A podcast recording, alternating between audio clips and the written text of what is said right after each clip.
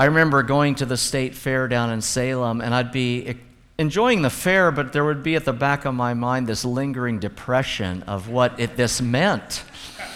My summer's over, school has begun, here we go, nine months, right? Some of you get it, some of you understand. With holidays, a lot of us are gone. Some of a lot of people today are gone on vacation, one last shot at summer.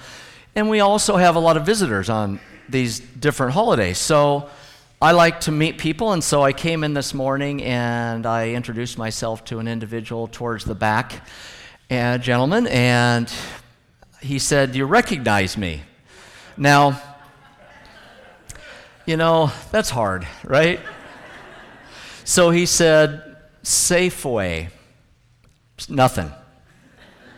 I'm thinking maybe he works at Safeway, maybe, you know, he's the guy that does vegetables, and I or ch- runs the checks. I don't know.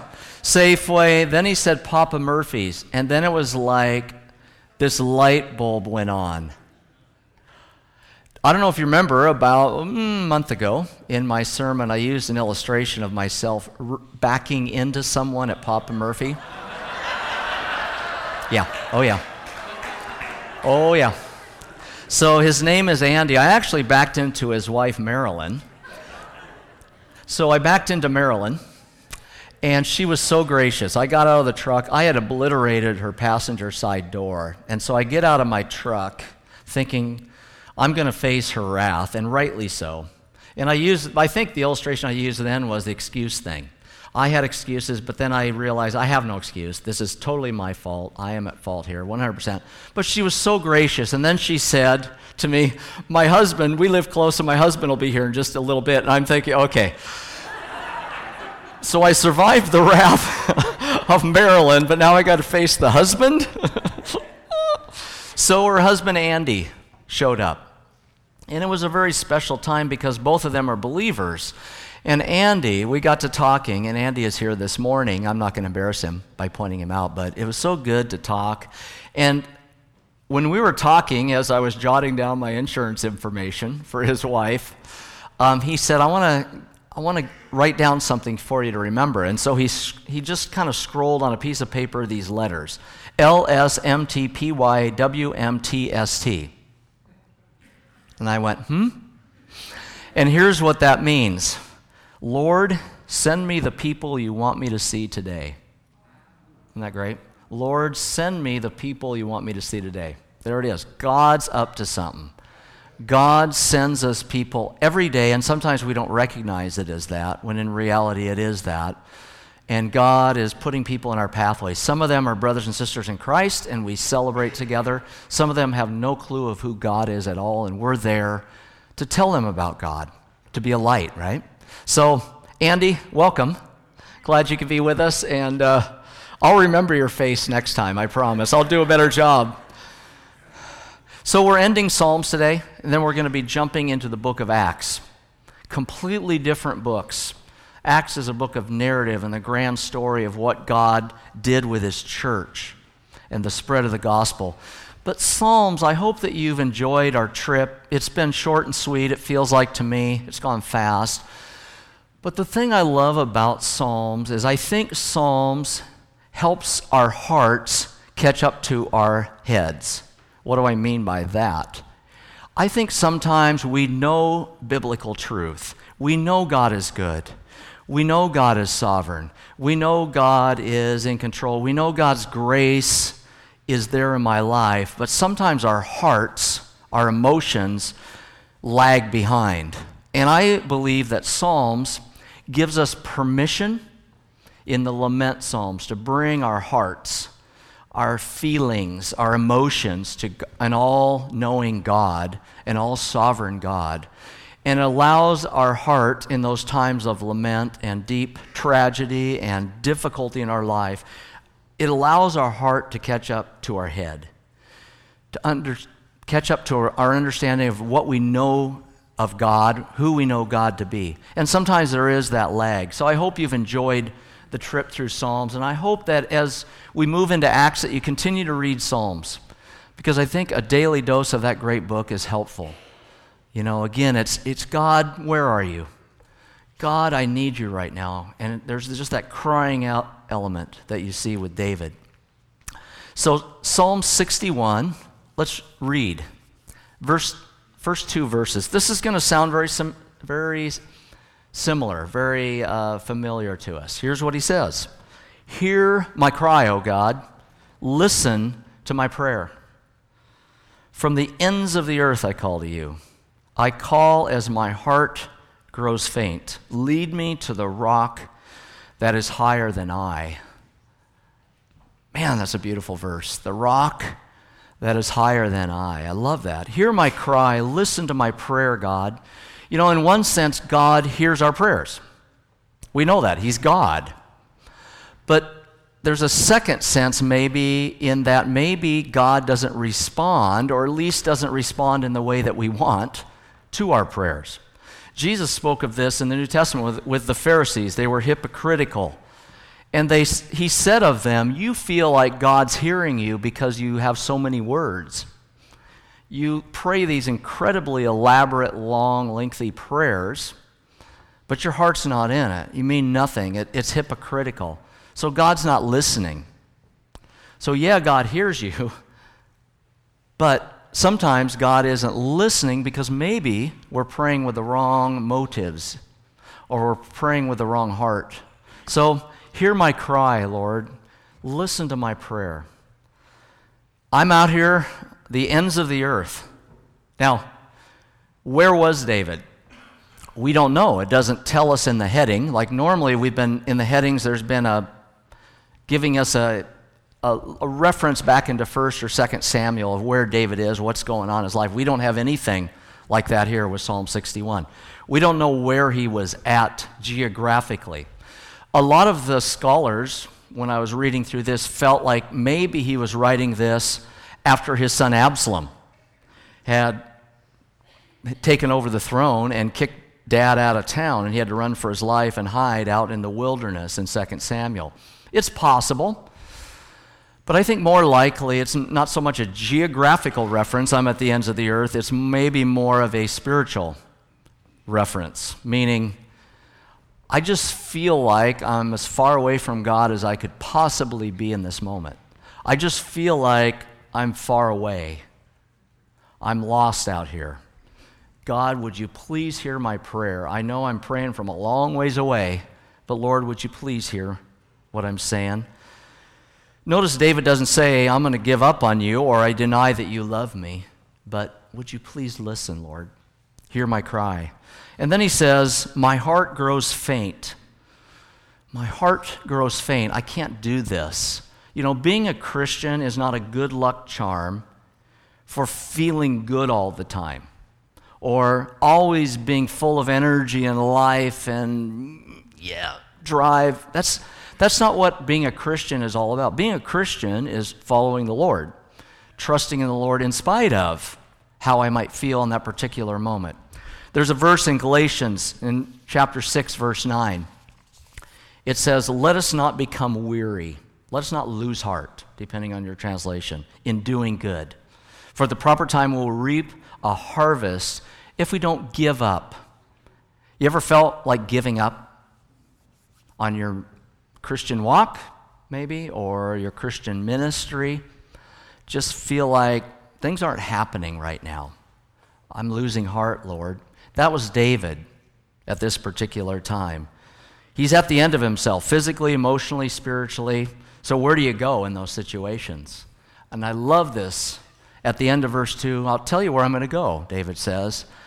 Lead me to a rock that is higher than I. David would have had the opportunity to see a lot of rocks out in his wilderness wanderings, probably used a lot of them to hide from his enemy, Saul. Later on, Absalom, his own son, Absalom was chasing him. So David understood what it meant to use a rock as a refuge or a hiding place from his enemy. Now, there's a picture, if you want to shoot that up there, Ethan. You're probably going, okay, that's just kind of an ugly rock out in the middle of nowhere. It is. But there's a story behind this rock. Um, there's a place, Patty and I had a friend who lived down in Klamath Falls, and he took us one day and we went just over the border into California. And there's a, Nash, a kind of a park there that tells the story. And he, let me give you a little story of what, what, why this is significant. It's called Captain Jack's Stronghold. Captain Jack Stronghold, named for the Modoc chief Captain Jack, is part of Lava Beds National Monument. Again, it's just over the border south of Klamath Falls. During the Modoc War, Captain Jack's band settled here following the Battle of Lost River, with only 53 warriors and numerous women and children in their band of about 160. They held off for several months a United States Army force, outnumbering them by as much as 10 to 1. And this is actually one of the caves that he would have hidden in. There's a whole area that looks just like that. And they used this fortress to evade the United States Army that was chasing them, trying to find them. The Modocs used the lava beds as a defensive stronghold because of the rough terrain, rocks that could be used in fortification and irregular pathways to evade pursuers. So, for quite a period of time, they hid, they were able to evade their pursuers, but they eventually were captured, and Captain Jack and some of the leaders of his tribe were killed by the United States Army, and kind of a sad story. But this is what David's kind of referring when he speaks of a rock. He knew rocks, but he says, I need more than a rock. I need a rock that's higher than I, Lord. God is called a rock 33 times in Scripture, 20 times in, in the book of Psalms alone. So, but there's three things about this rock that David says. Number one, I need it. I can't do this on my own. I need this rock for security. Number two, the rock is higher, it's above him. He's the king. People are looking to him. He's about as high up the ladder, of the social ladder, as you can get on this side of heaven, but even I, David says, as king, need a rock that's higher than I. Way beyond my wisdom, it's way beyond my ability in this at this time. And he needs God to lead him there. Did you catch that? God, not only do I need the rock that's higher than I, but I need some help even getting there. I need your leading by the Holy Spirit. Would you lead me to yourself at this point? Christ is our rock.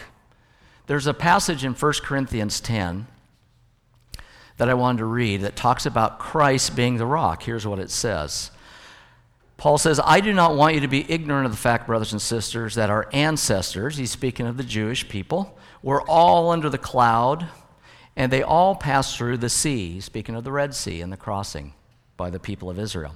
They were all baptized into Moses in, in the cloud and in the sea. They all ate the same spiritual food, they all drank the same spiritual drink, for they drank from the spiritual rock that accompanied them, and that rock was Christ. Hmm. Paul says, I want you to think back into your history a little bit. Remember the rock in the story where he had to speak to it? Later on, Moses struck the rock, was punished, right? But what flew out of that rock was water. That rock was there. That, it says, in a spiritual sort of a sense, Christ was there. Christ is our rock. Christ is higher than us. He's divine, He's God. He has a higher nature.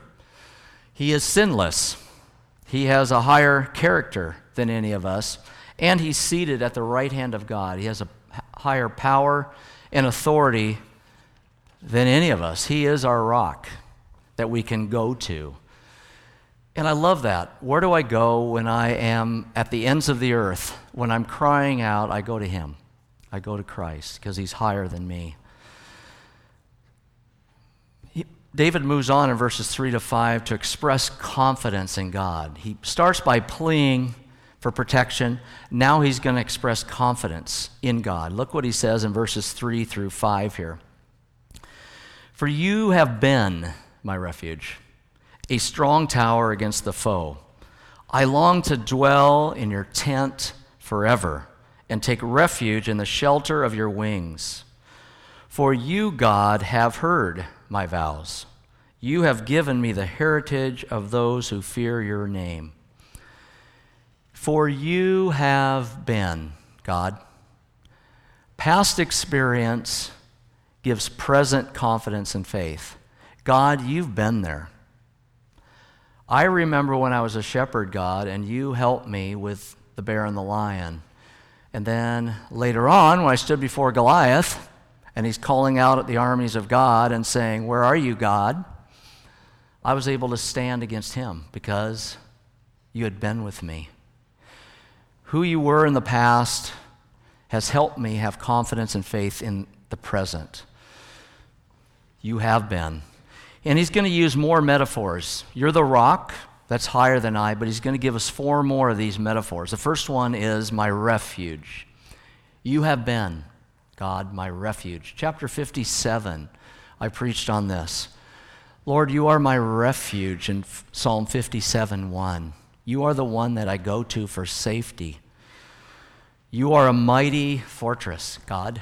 Martin Luther said that, right? We sang that. It's a beautiful. And he hid out. If, I don't know if you remember the picture that I showed of that castle, where he literally hid out for 10 months, and where God was with him in a very powerful way, and where he wrote the Bible, and he translated it into the German language so the people could have God's word. That was a refuge. He experienced that. God, you are my strong tower. Wow. Proverbs 18:10, the name of the Lord is a fortified strong tower. The righteous run to it and they're safe. Isn't that great? You see, on walls in ancient fortifications, there's the walls, and then in the corners there would be these strong citadels or towers. If the walls were to be, uh, were to, for whatever reason or another, fall or to be breached, people could run to these citadels or these strong towers and be safe and be secure. And that's what David is referring to. God, you are that strong tower in my life. But he moves on in verse 4 in a little bit different direction. Look what he says in verse 4 here. You're not only my refuge, my strong tower that provide that safety and security, God, but I long to dwell in your tent forever. I long to take refuge in the shelter of your wings. We're talking on a whole different dimension here. Long to dwell in your tent. There's two possible meanings with this. And the commentaries went two different directions with it, and they're both probably valid. The first one is maybe David speaking in the sense of he's this sojourner, this wanderer, and there is this tent where God welcomes him in, shows hospitality and security, and he's welcome in the tent of God, and he's enjoying relationship with God. That's very possible. But I think it maybe goes a step further with that and referring to another kind of a tent, if you want to show the picture up there. The other possible meaning of this idea of tent would be the tabernacle. That would have been a part of Israel's history here in David's time and prior. This is an actual model that is over somewhere in Israel today. They've kind of set up a model of the tabernacle. It was a tent, it was a dwelling of God that went with the people until the temple was built later under Solomon. But this idea of God, I long to dwell in your tabernacle and worship. It's kind of interesting. The word dwell actually is tabernacle. When John 1:14, the word became flesh and dwelt among us. The word became flesh and tabernacled amongst us. This was the tabernacle. When Jesus came in the flesh, he dwelt among us, but that the presence of God, just like in their day and the tabernacle existed, this is the presence of God amongst men. He took on flesh, he dwelt, he tabernacled amongst us. So the idea David saying, I want to be with you, worshiping you in your tabernacle, literally your tent, if you will. So it's very possible that that is where he was going with that. Then he says, I want to seek refuge in the shelter of your wings. few chapters back, we talked about this. This is a reference that occurs many times in the book of Psalms. It's the idea of a mother hen. There's, again, there's two possible meanings here. One is a mother hen covering her children from predators and gathering the chicks under the wing. Jesus used this reference when he was coming into Jerusalem and he wept over the city and he says, I would love to draw the people and gather you under my wings, but you were not willing he says. He uses this imagery under the protection of a wing. And so a mother bird protecting her young, her chicks, from predators. That's possible, but maybe there's other wings that are referenced here. And if you want to shoot this picture up, in the tabernacle, in the most holy place in the tabernacle, later in the temple, was the Ark of the Covenant. And the wings of the two cherubim angels were on top of on the lid which was called the mercy seat of this piece of furniture that was there this was where god dwelt this is where once a year the priest would enter the most holy place and sprinkle blood on the mercy seat for the sins of the entire nation of israel it's possible david is saying God, I want to dwell under those wings. I want to come to your mercy seat. I'm reaching out here, God, for your mercy and your grace. Would you please cover me in that? So there's two possible meanings here. It's interesting with the progression of these four metaphors, we go from kind of the impersonal rock, strong tower, tent, covering with wings, it becomes more and more personal as it moves on. God, you're not just a refuge out there, a rock. You are, I'm with you in relationship, in your tent, under your wings, God. With the tent and wing images, David might be referring to worship, returning to temple worship and being with God. So much better, David says, safety's one thing, and he's praying for that. But God, what I need more than safety right now is you. I need to be in relationship with you. I need to be in worship with you in your tent. Verse 5, David says, You have heard, there it is again. Past, God, I know you've heard me. So I know you're listening now. You have heard my vows. David the vows there might be referring to the vows that he made to God when he became king, that he would uphold the office of king. Maybe those are the vows that he's referring to. Maybe he's referring to the vows that he would have made in sacrifice. It was common in those days when offering a sacrifice to God to make vows to God. David says, I've made vows to you, God. You've heard them. I know you're listening. You know, vows are important in our culture, and I'm thinking in terms of marriage vows right now, I don't know if they're real important. So I wanted to read this humorous example just to kind of lighten it up a little bit. I thought it was good. I recently heard of a wedding where the groom pulled the pastor aside and made him an offer. As a person who does a lot of weddings, I'm like, yeah, okay, that sounds good. Look, I'll give you a 100 bucks if you'll change the wedding vows. Okay, hmm, interesting. When you get to me and the part where I'm to promise to love, honor, obey, I'd appreciate it if you just leave that part out, the groom says. He gave me a $100 bill and walked away. Okay.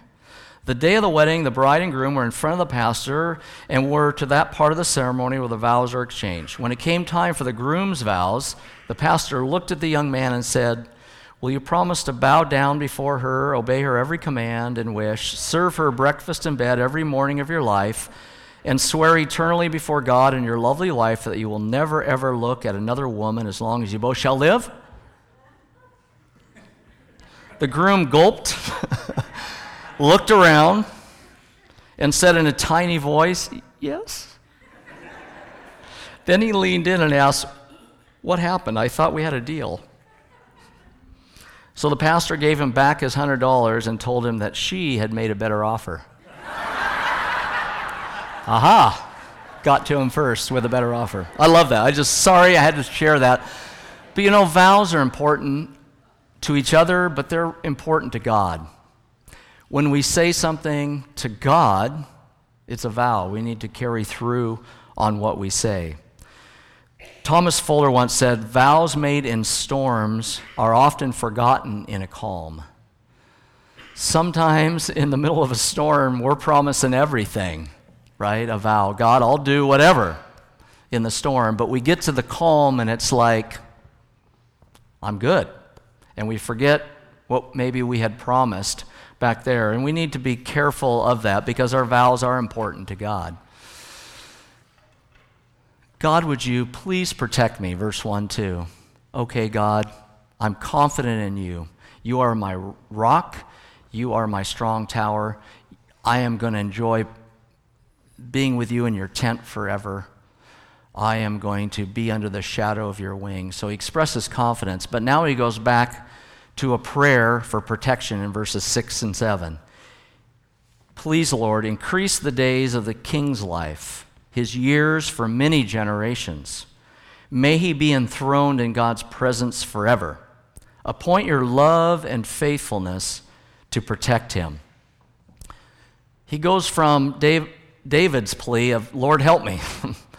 I cry out to you, to the king cries out to you. Now, it's one and the same person, but David says, I was speaking as myself over here. Now I'm stepping up to you, God, and pleading to you as the king on behalf of your people. Would you please prolong and increase my days? As God's king, the prolonged days of a king meant the well being of the people. It's like in Britain when they say, God save the queen. What they're really saying is God's blessing on us if the queen is alive. We enjoy blessing under her queenship. It's kind of that same idea of the people are blessed if the king is there. Lord, would you please increase my days? He made this request not because he thought highly of himself, but because he thought highly of God and knew that God had promised this to him. 2 Samuel 7, verse 16. This is a promise made to David, the Davidic covenant between God and him. Here's what it says Your house and your kingdom will endure forever before me. Your throne will be established forever. David, you're not going to live forever, but your throne, your kingdom will in the Messiah in me, in Christ. What an incredible promise. And what David is saying God, I know you're a promise keeper. I'm calling on you to keep your promise. First request, increase my days. Second request, may I be enthroned in your presence forever. This is not just a king that David's talking about here. This is the Messiah. This is God. Psalm 102, verse 12. But you, Lord, sit enthroned forever. Your renown endures through all generations. You're there, God. This is a messianic reference. This is Lord here. Your kingdom, your throne will go on forever. He's referencing the Messiah. I think there's also for us there's a reference here to our position in Christ. And I wanted to show this passage, Ephesians 2, that speaks of who we are in Christ. He is enthroned forever. Because we are in Christ and Christ is in us, here's what's true of us. Look what it says in Ephesians 2. God raised us up with Christ and seated us with him in the heavenly realms in Christ Jesus. Wow. In order that in the coming ages he might show the incomparable riches of his grace expressed in his kindness to us in Christ Jesus. Because of our relationship with him, because we are in Christ and Christ is in us, we are seated in the heavenlies. That's a positional truth. We're not there yet, but in a sense, we are in Christ. Wow. I want you to think about that one. It's a promise of God that one day we're going to be there, but it's already true because we are in Christ. And there's going to be a day where we're going to be a trophy showing off His grace in our lives. We're going to be there for all eternity showing God's grace and kindness towards us. That's just a beautiful reminder. Lord, would you increase my days? Would you help me to be enthroned in God's presence forever? And then I like this one. Would you appoint your love and faithfulness to protect your king? Love and faithfulness. These are bound together at the hip. I mentioned this the other day. God's love, God's faithfulness are a combined thing. You can't say, I love you, and not be faithful to somebody. Those two words are forever bound. Now, these two words, what are they? Hesed, Hesed, the steadfast, covenant, enduring, for all eternity love of God. He's promised it, He's carrying it through. It's based on a promise, it's based on who He is, not on what we do. We bring nothing to this. It's His love, Hesed. That's that beautiful Hebrew word that occurs throughout Scripture. The second word is emet. Now, different translations go different directions with this. Some of, some of them say truth, some say faithfulness here. And they're really both good words. I believe, good translations.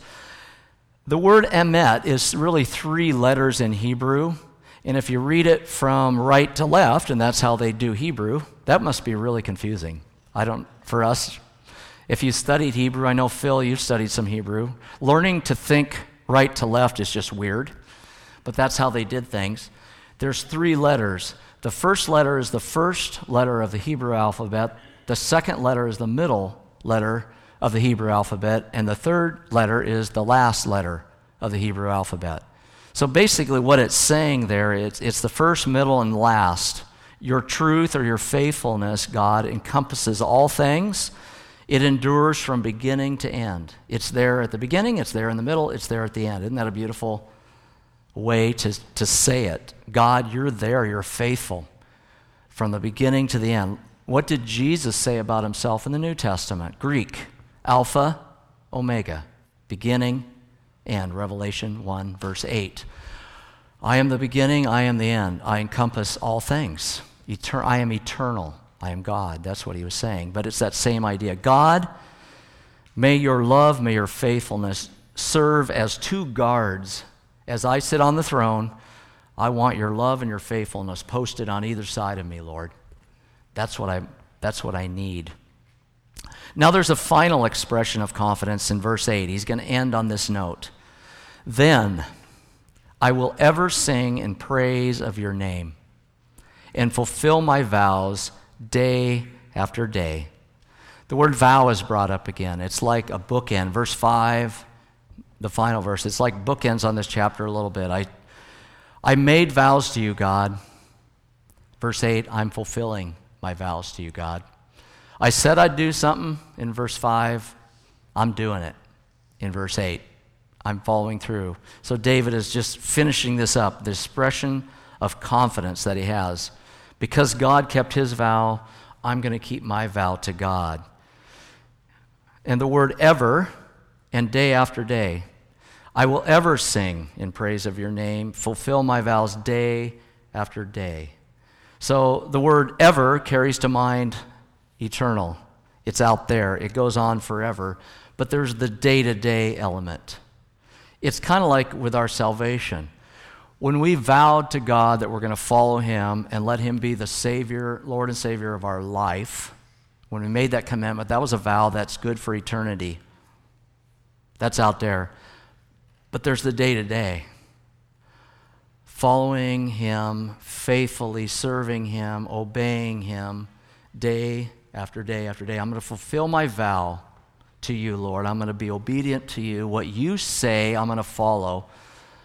And that is my commitment to you. There's a poem that George Herbert said. It says, Surely thy sweet and wondrous love shall measure all my days, and as it never shall remove, so neither shall my praise. You're there, God. Your love and your faithfulness. Lead me to the rock that is higher than I. Spurgeon had a great quote on this. Let me just conclude with this before we go to communion.